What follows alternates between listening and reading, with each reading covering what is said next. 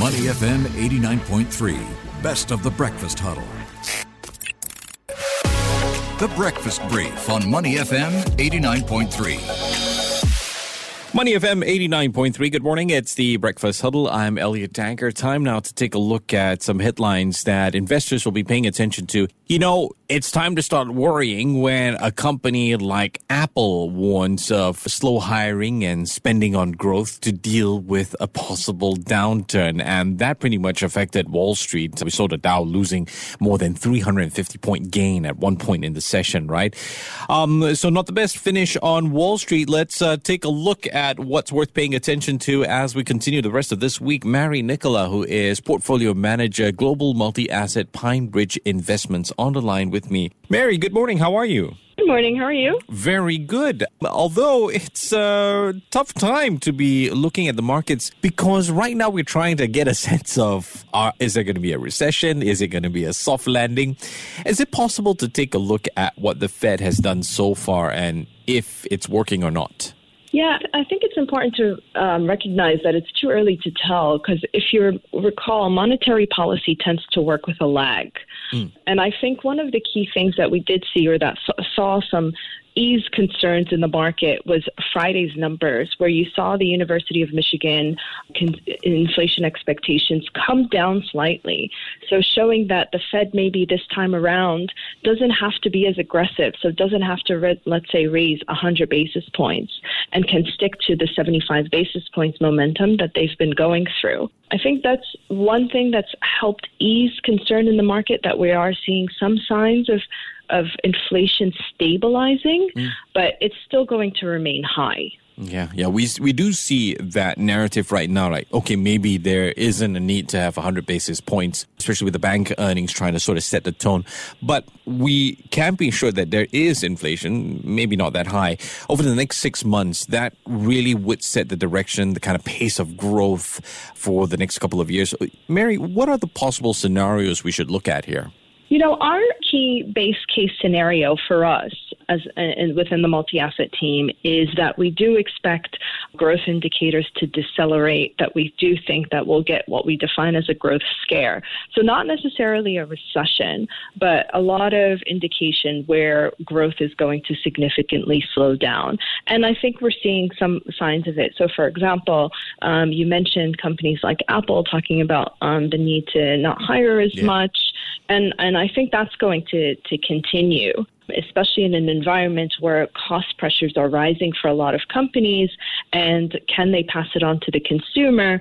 It's probably not as easy as it was in the beginning because obviously there's the average consumer is spending a lot on just, you know, the things like gasoline. Mm. So that's obviously ex- impacting their disposable income. Mm. There's also the consumer sort of, as you mentioned, changing its priorities when it comes to whatever it's going to consume. It'll be interesting to see how those Netflix numbers uh, come in as far as earnings are concerned. Uh, Mary, I'm I'm curious as well. I mean, amidst all of this, supply disruption is another issue. Ukraine aside, China, they've got this zero Covid policy, yet every time they report a surge in cases, even if it's a slight surge, we all kind of get scared. How does this play into it?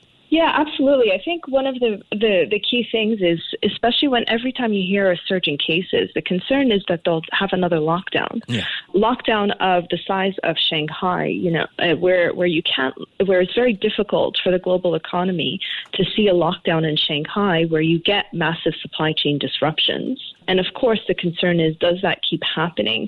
And that's going to continue to be this dark cloud over the global economy as long as the zero COVID policy is there because of concern over supply chain disruption. We, it seems that we have a lot of the supply chain disruptions have eased. But again, if you have what's happening with between Russia and Ukraine, yeah. concerns over zero COVID, the concerns on, on, on supply chain disruptions isn't going to go away. Mm, yeah. Mary, finally, I, I know you've touched on this a little bit. I do want to talk about all these factors in mind, right? What these dynamics mean for multi-asset allocations. And, and obviously, as an investor, where can I find value right now? Yeah, I think right now the it's it's a very difficult market in general because for the last, you know, since the G F C, all we've seen is equity markets doing extremely well because the Fed has been nearly at zero in terms of rates and has encouraged, you know, money moving away from risk-free assets into risky assets. And now that the tide is turning, now investors are saying, you know, where do we go from here? Mm. Especially in an environment where rates are rising. And that's going to be a difficult scenario. For now, where we're looking at is something like, you know, China equities. We're talking a bit about China, but China equities for us looks attractive. It's one of the few countries that is actually stimulating. So you're seeing monetary and fiscal stimulus. And that's actually something that we've seen. Um, you know, the, the past month, equi- um, China equity markets have actually done well. And we think that could continue, in, especially over the course of the nine to eighteen months, which is the time horizon that we look at uh, for our investments. So that's where, for now, we've been looking at. And some of the other things, too, we're looking at is adding adding allocation into um, U S Treasuries as well. In some parts of the curve, we think it looks attractive.